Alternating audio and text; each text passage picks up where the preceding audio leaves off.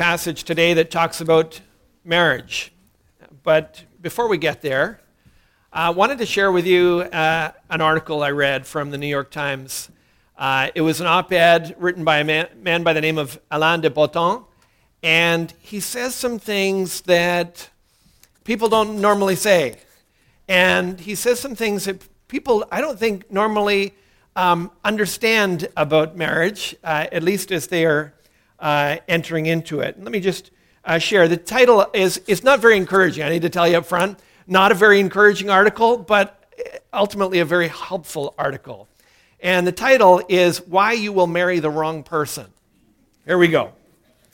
He writes Marriage ends up as a hopeful, generous, infinitely kind gamble taken by two people who don't yet know who they are or who the other might be binding themselves to a future they cannot conceive of and have carefully avoided investigating. I, I, think he has a point, honestly. And you might get the impression at first that Botton is not really into marriage, but he's actually a, a proponent of marriage. What he's trying to do, though, is to uh, help people to uh, abandon what he calls the romantic idea of marriage. He's not, a, he's not telling people to abandon romance. That's not it. Just this romantic idea of marriage, which he then uh, defines in his article. He says The romantic idea of marriage is the delusion that a perfect being exists who can meet all our needs and satisfy our every, every yearning. He says, if that's what you're going into marriage, that's your expectation and anticipation, this partner is the perfect being that's going to complete me, fill me, and satisfy me, then he says you are in for a rude uh, uh, uh, awakening. He calls that a harsh philosophy. And he said the result of it is we end up lonely and convinced that our union, with its imperfections, is somehow not normal. He said he wants people to get rid of that idea of marriage and change it for a view that has an awareness that every human being will frustrate, anger, annoy, madden, and disappoint us. And we will, without any malice, do the same to them. But none of this is unusual or grounds for divorce. But the failure of one particular partner to save us from our grief and melancholy is not an argument against that person and no sign that a union deserves to fail or be upgraded. Then he says this choosing whom to commit ourselves is merely a case of identifying which particular variety of suffering we would, we would most like to sacrifice ourselves for.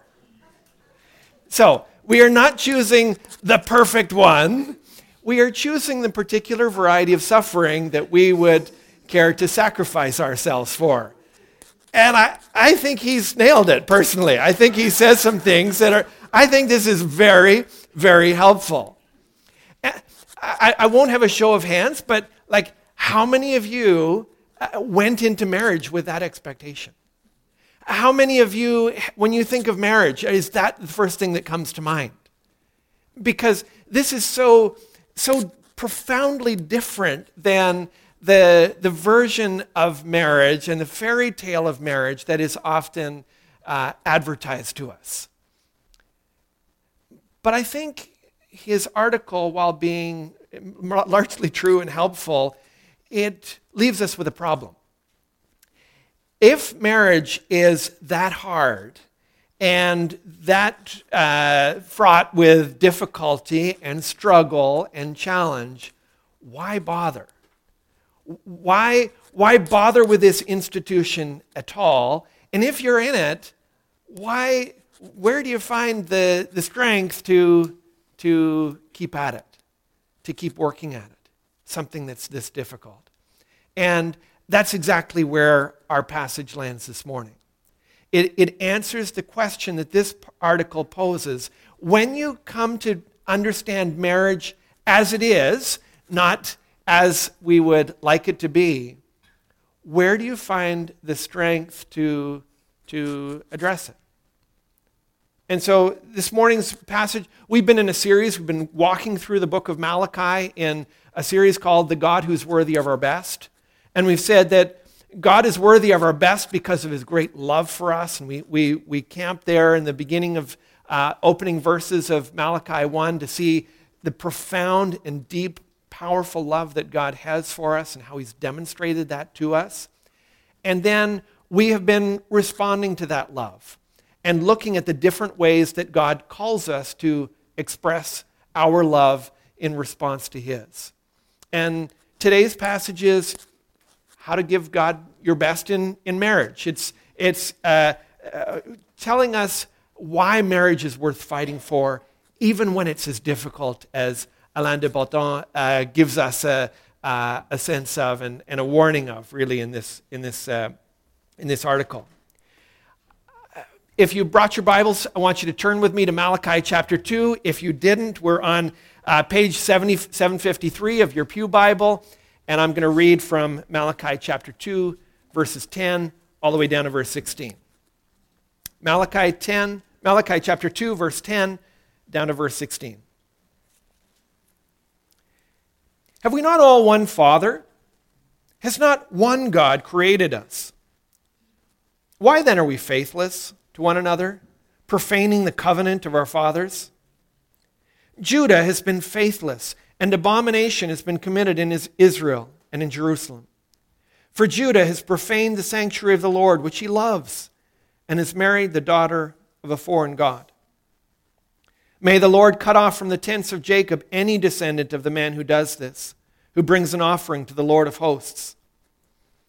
And this second thing you do you cover the Lord's altar with tears, with weeping and groaning, because he no longer regards the offering or accepts it with favor from your hand. But you say, Why does he not? Because the Lord was witness between you and the wife of your youth, to whom you have been faithless, though she is not your companion and your wife by covenant. Did he not make them one with a portion of the Spirit in their union? And what was the one God seeking? Godly offspring. So guard yourselves in your spirit and let none of you be faithless to the wife of your youth. For the man who does not love his wife but divorces her, says the Lord, the God of Israel, covers his garment with violence, says the Lord of hosts. So guard yourselves in your spirit and do not be faithless. This is the word of God. Now, to orient our discussion this morning, I want to talk about what this passage is, is dealing with. There were two particular issues, and we need to have those in the back of our mind because it doesn't answer every question about marriage, it doesn't deal with every problem related to marriage, but there were two very specific problems that, that were taking place in which this passage uh, deals with. The first one is in verses 11 and 12. There you have God confronting marriage to someone who doesn't share your faith. It says in verse 11 that they have married the daughter of a foreign God. There has, there, there has been a, a coming together of people who don't share the deepest part of themselves. In, in entering into a marriage with someone who doesn't share your faith, you're saying, this person is more important than that one. And God is not only, not only rightly feeling it as a rejection of himself, but he is showing just how dangerous uh, a thing that is. It's like uh, two people coming together in a three legged race, but heading in different directions. And, and, the warning is that you will pull each other down. it's like two people who, who come together and they use, they are, are tuning their instruments to, to different, uh, different, different chords. And, and, and they will not, as much as they try to come together, because your faith is at the deepest part of who you are, you will always find yourself in ultimate discord. And more importantly, God feels this and takes this as a rejection of Him and the importance and the place that He have, he is to have in our lives. The second issue He confronts is people who divorce their spouses because they don't like them anymore. And maybe they really don't like them anymore, but it's uh, an issue that he confronts in verse 16. There it says, For the man who does not love his wife, but divorces her, says the Lord, the God of Israel, covers his garment with violence. Now, that phrase, covers his garment with violence, is Like when we would say to someone, he's got blood on his hands. He doesn't actually have blood on his hands, it's a way of saying his guilt is obvious. Uh, he is covered with shame. And, and it's a similar uh, phrase that's being used here, here to indicate the guilt of someone who says, I'm kind of tired with this one, I'm going to go for that one. Some older translations, maybe if you were reading this morning, you're like, that's not what it says here. Some older translations will take God as the subject and the not liking or hating as being directed towards divorce. Uh, most of the newer translations, people now recognize it's more likely it's a husband is the subject, and what's not being liked and, and being hated is the wife, and, uh, and divorce following as a result of that. Um, either way, the message is clear, and the problem was clear that they were uh, Israelite men were having moved into the back to the promised land from Persia. They were starting a new life. They were starting uh, starting over in a new home, and they wanted to start over with a new wife. Uh, they they had become tired of their Jewish wives, and as they moved back, they found life difficult. Strain, economic strain, can often put put uh, pressure on a marriage. And so there was some of that going on. They also found themselves uh, in, in a, a delicate situation because they were moving back as outsiders and their land had been desecrated. Around them, there were surrounding peoples who had already set up their trade relationships, their business partnerships. And as outsiders, they were shut out of the, those business opportunities. And so there was significant economic opportunities if you could marry into the, the head of the Chamber of Commerce, then he's going to treat his son, new son in law well, and you'd have new business opportunities to be opened up to you. And so um, most commentators believe that that's some of what was motivating this, uh, these new marriages to new wives and to local women. There wasn't an issue, we need to say, with the fact that they were not Jewish. Uh, Moses had a Cushite wife. Uh, you have uh, David marrying Abigail. You have uh, Rahab uh, and Ruth being welcomed into the people of God. With all of them, although they were foreigners, they were welcomed into God's people because they renounced their false gods and embraced the true God. Here, what you have happening is people are bringing their pagan gods with them into the marriage, into um, God's people, and God is saying, This is a deep and profound problem. And it will cause problems for you, and I find, feel it, I, I, I take it as a rejection of myself. And, and, so those are those two issues that are going on here, and, and we'll see how God addresses them.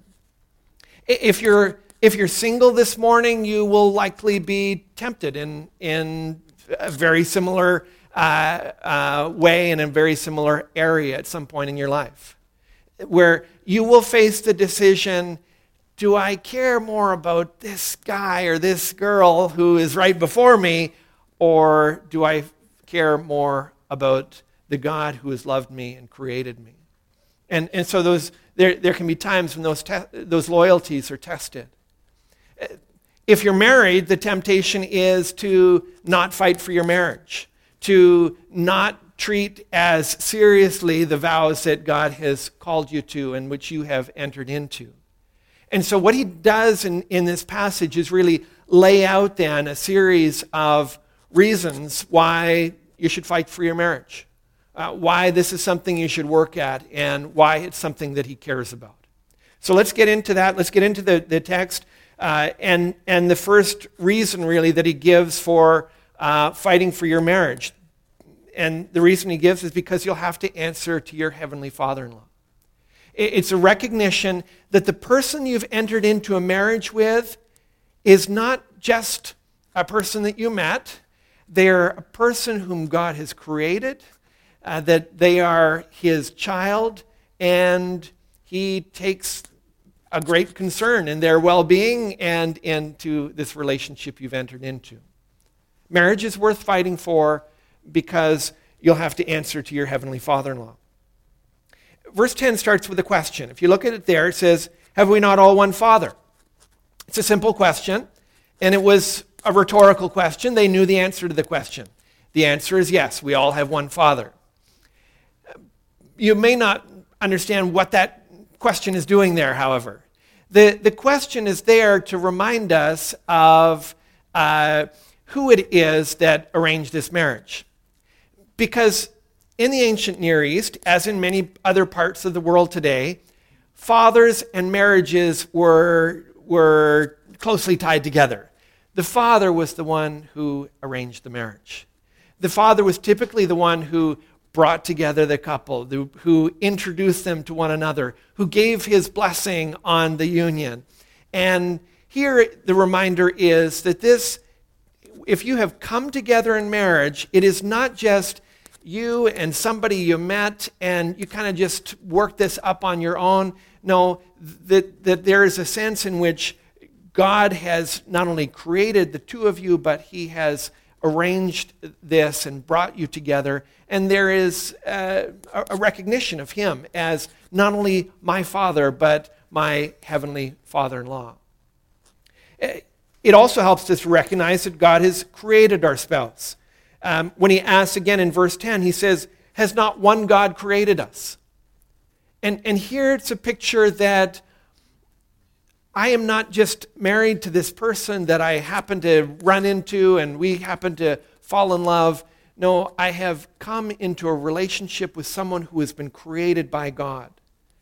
And he is their creator, he is their designer, and he's also the one that's created marriage. He's also the designed marriage and he knows how it works best. Often we can start making up our own rules about marriage. We can start redefining marriage and we can, in all different kinds of ways, uh, create our own rules for it, our own ideas about it, and recognizing that God is the one who created us and He is the one that created marriage is a recognition He's the one that we need to seek for our understanding of how it works. He, he designed it, He's concerned about it, it's a passion of His, and it's Him that we should seek for understanding how it works.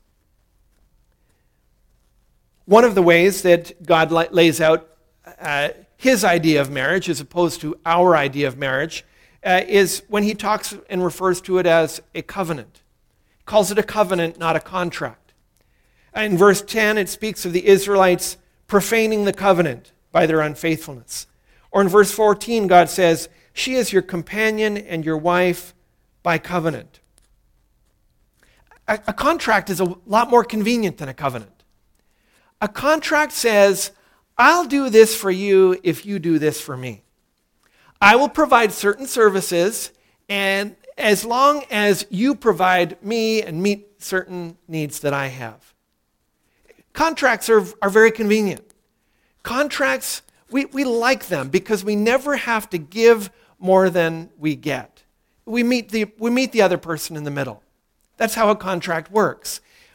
And yet, I have been to many weddings, and you have been to many weddings. You have never heard a couple come together and express contractual type vows to each other like that.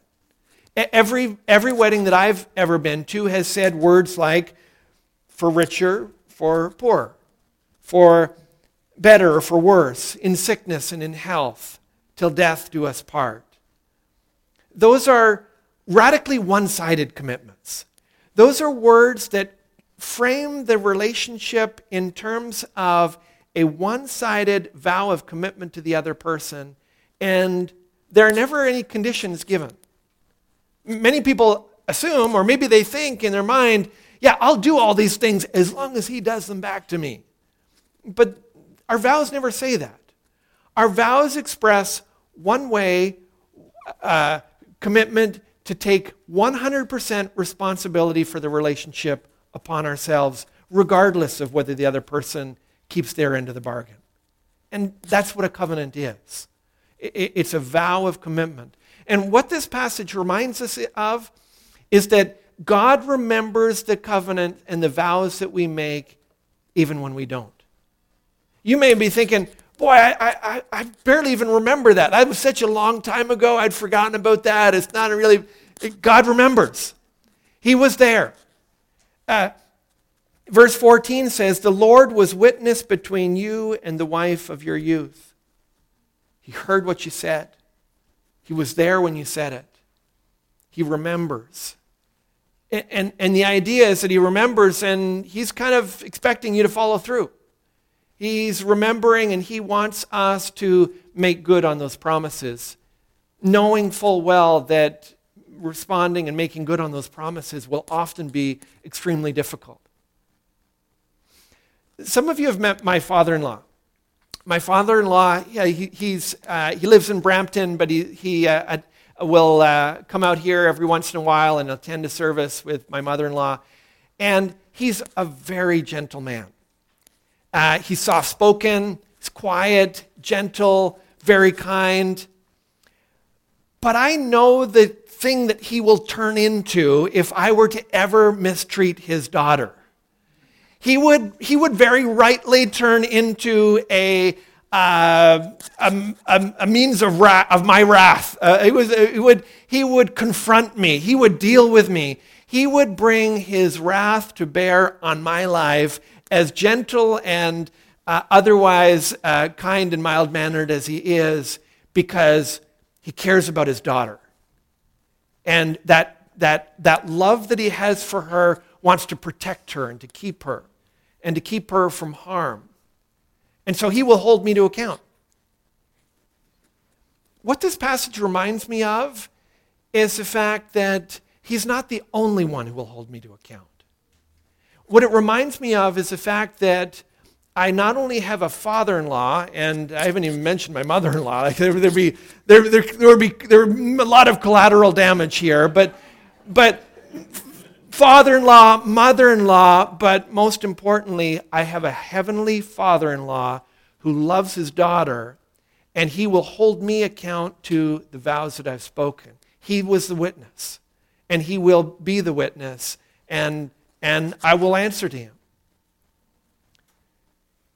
So, next time you're feeling that your marriage is hard, that it's a lot more work than you were expecting, and the other person just doesn't seem to be lifting the side of the bargain that you were kind of hoping that they would.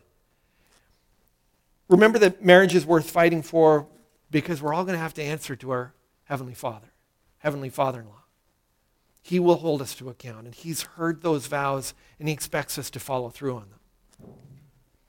Marriage is also worth fighting for because you'll forfeit God's blessings in your life. God doesn't take it lightly when we take our marriage vows lightly. He doesn't see it as a small thing when we treat our spouse as a small thing. Marriage is worth fighting for because uh, we'll forfeit God's blessings in our life. I want you to look at verse 13. In verse 13 it says, You cover the Lord's altar with tears with weeping and groaning because he no longer regards the offering or accepts it with favor from your hand. What's happening is they can't figure out why God's not answering their prayers. Their health is failing, their career is, is stalling, their crops aren't coming in. They're, they're, at, at first, they think, well, maybe we haven't prayed about it enough. So they dial up the, the, the intensity on their religion and they really start praying. And they're yelling and groaning and there's tears coming down their face and they're crying out to God. And they don't know, like, why is he not listening to us? Like, where's God? And he answers them in this passage. They had given God their offerings. They'd given God their sacrifices, and now they figured, God owes me. I have done all that He's asked of me. He's got to come through. And what becomes clear here is that when we treat God's child uh, lightly, uh, He will respond to us in kind. When, when we refuse to listen to the cries of our spouse, and take up the, the marriage vows that God has called us to, we will find that He is not hearing our cries.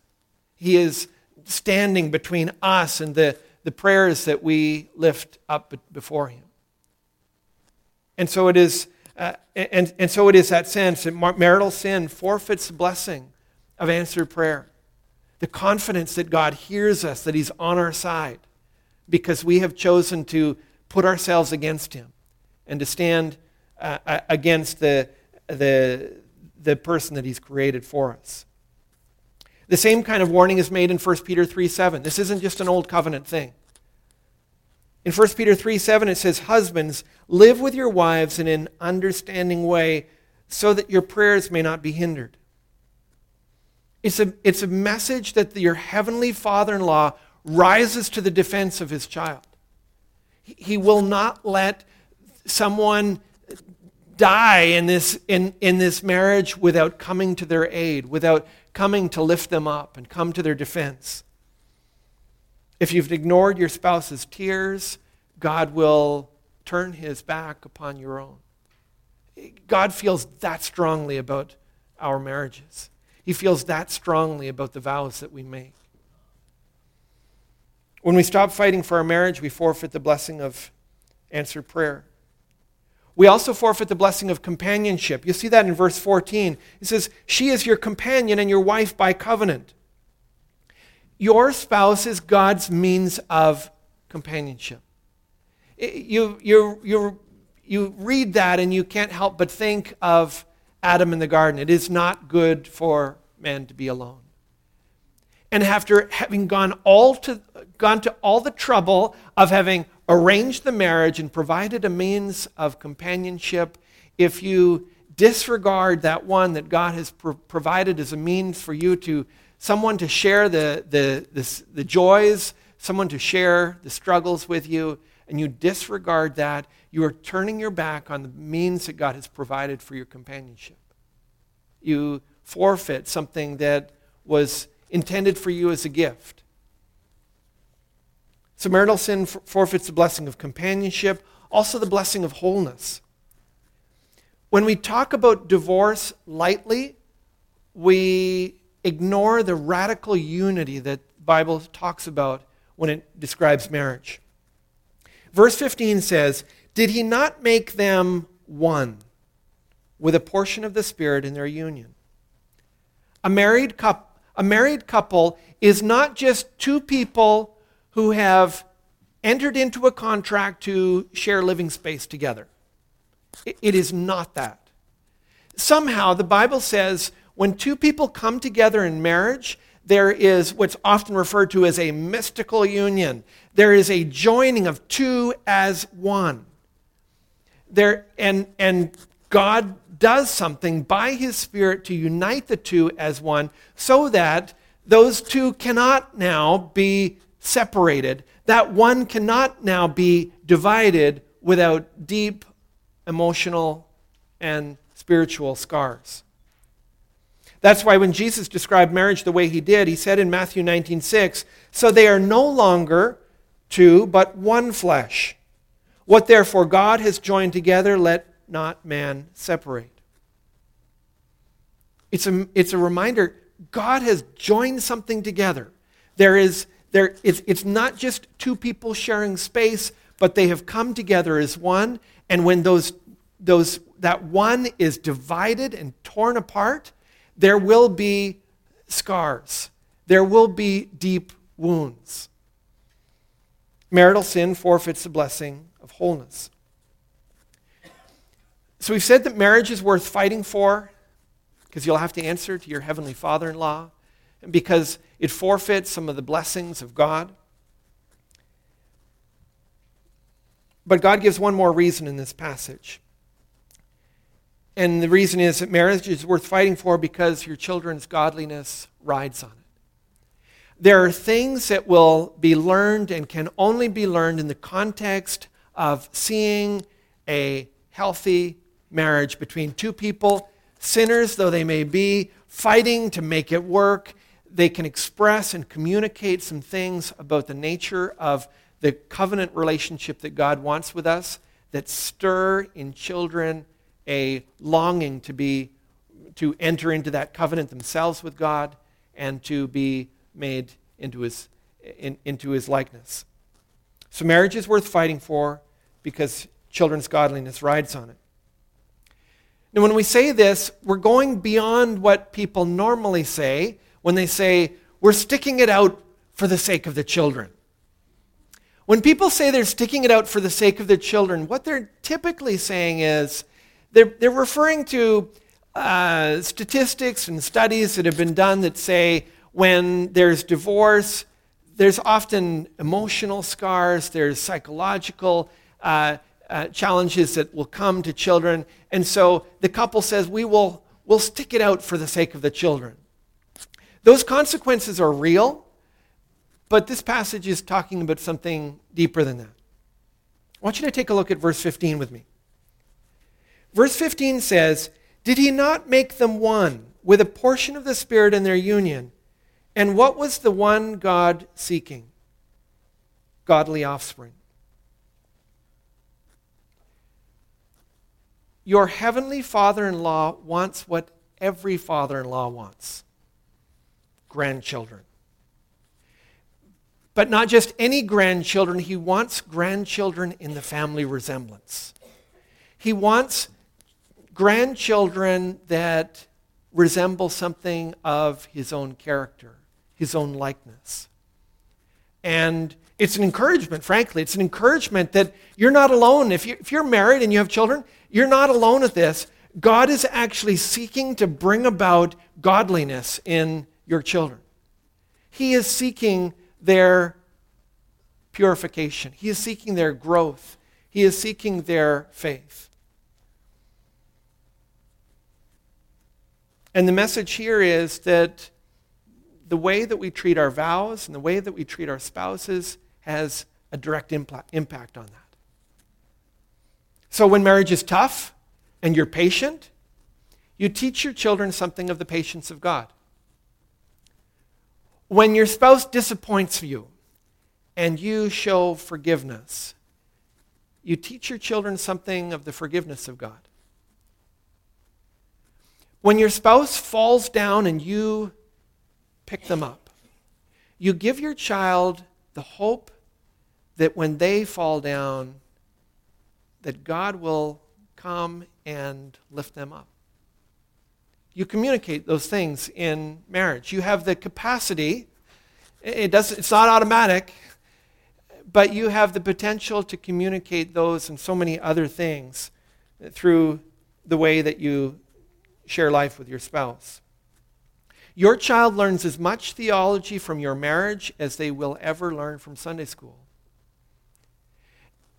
And your life, your marriage can either affirm or deny almost everything that they learn from the Bible.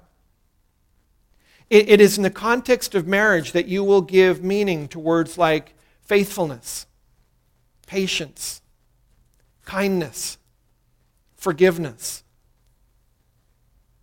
commitment. And those words are crucial to your child's understanding of who God is and the kind of covenant relationship that he seeks with each of us. If that sounds dramatic, I believe marriage is that foundational. I, I see the scriptures teaching it is that central. And, and God is seeking godly offspring. Your heavenly father in law is seeking children after the family resemblance. He's doing that, and so he's calling you, he's warning you of, of the dangers. He's showing us what's at stake here. Marriage is worth fighting for because your children's godliness rides on it. Now, I hope you've heard God's heart for marriage from this passage. And yet, if we were to leave it here, many people would go away with, I believe, uh, an incomplete picture of what the scriptures teach about marriage. That incomplete picture, maybe, we could start with the fact that Jesus was never married. Jesus deliberately chose a life of singleness. And in so doing, he dignified sing- singleness. He showed the honor of a life of sing- singleness in a culture then as it is today where people will, will look down on that. treated as second best. He also taught some things about the institution of marriage that were surprising to people.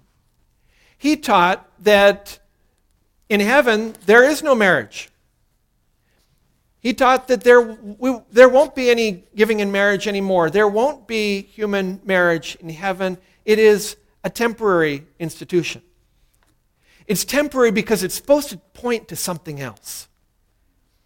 It was never supposed to be an end in itself. Marriage, as we know it, is often broken.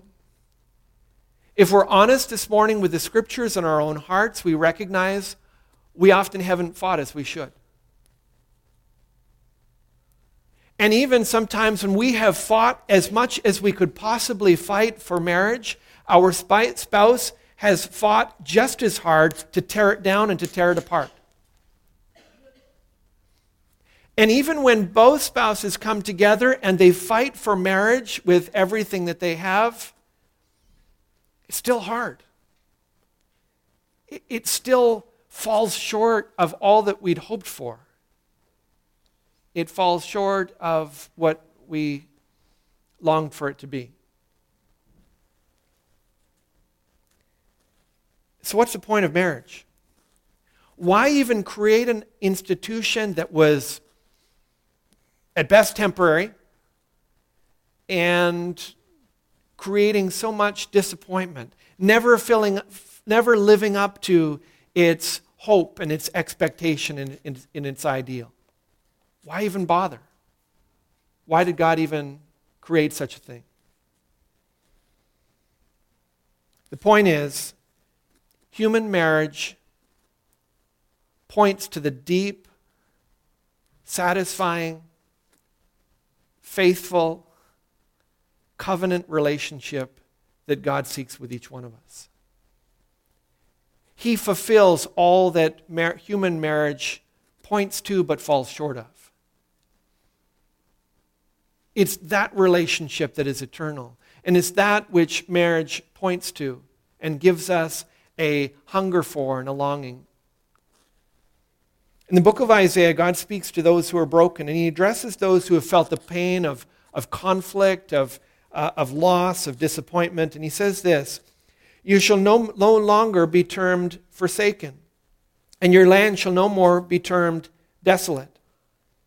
But you shall be called, My delight is in her, and your land married. For the Lord delights in you, and your land shall be married. People look to marriage hoping for a secure, stable, faithful relationship with someone who will be their companion, who will sacrifice for them, and who will be there for them.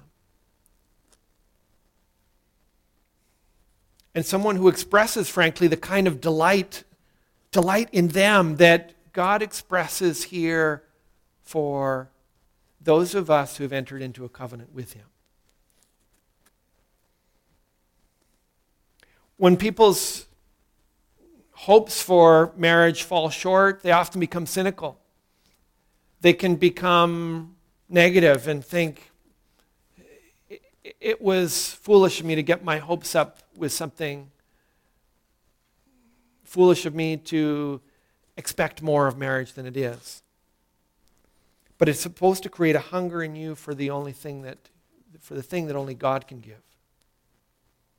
God is the one whom we find that security, that faithfulness. God is the one who is the covenant keeper.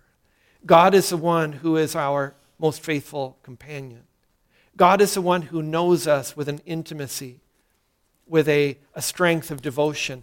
God is the one who takes delight in us, even when he knows the sinners that we are and the things that we've done.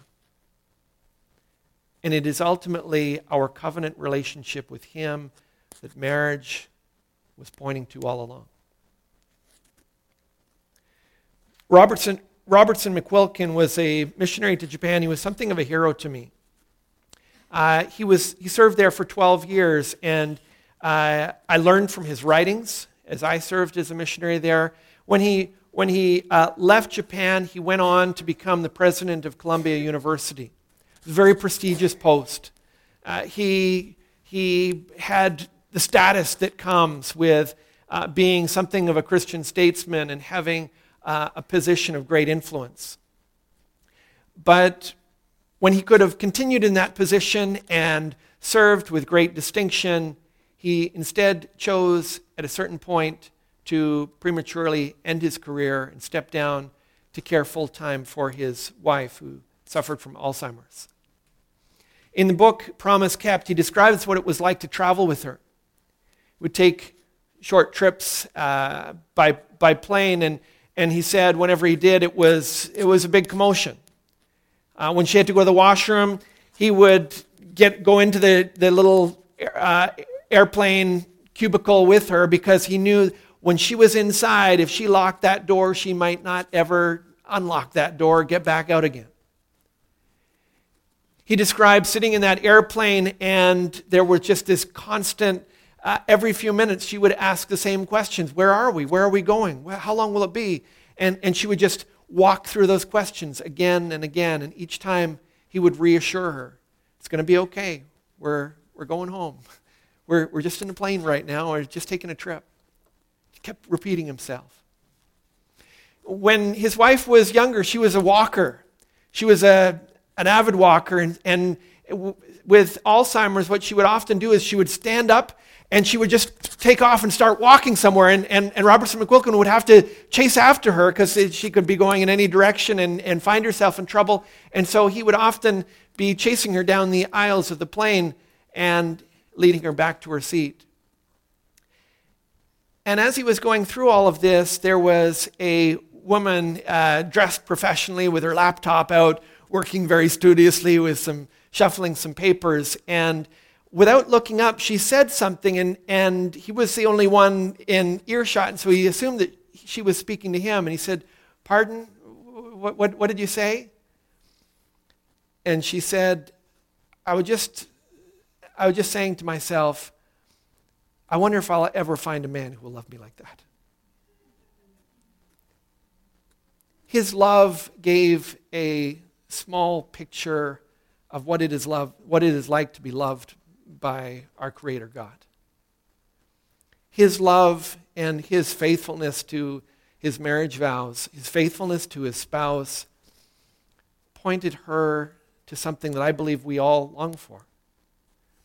We all long to be loved by a deep, committed, powerful love a love that doesn't disappoint us, a love that doesn't forsake us, a love that will fill us and forgive us and accept us, a love of companionship, a love of warmth and support. And the message of the scriptures is that that love is to be found in our covenant keeping God. That human marriage, as good as it can be, is pointing us to another covenant relationship, one that we can enjoy with Him and one which doesn't disappoint. If you don't know that covenant keeping God, if you haven't entered into a covenant relationship with Him, I want to urge you to come to Him. If you have responded to Him, I want to urge you to revel in this depth of love that He has poured out in our lives. And I want to encourage each of us to express that kind of love in the relationships that He's placed around us. And in particular, in those covenant relationships, in, the, in, in marriage, if that is what God has led you to. Let's look to Him now in prayer. Heavenly Father, we Pray that you'd give us the help and wisdom that we need in this whole area of marriage. So often we get it wrong, and so often, even when we understand what it is that we're to do, we, we fall short. I pray, Father, this morning for those who are single. Would you help them to avoid compromise? Would you give them contentment in the fullness of your love and companionship. I pray for those who are married. Would you help us to fight for our marriage?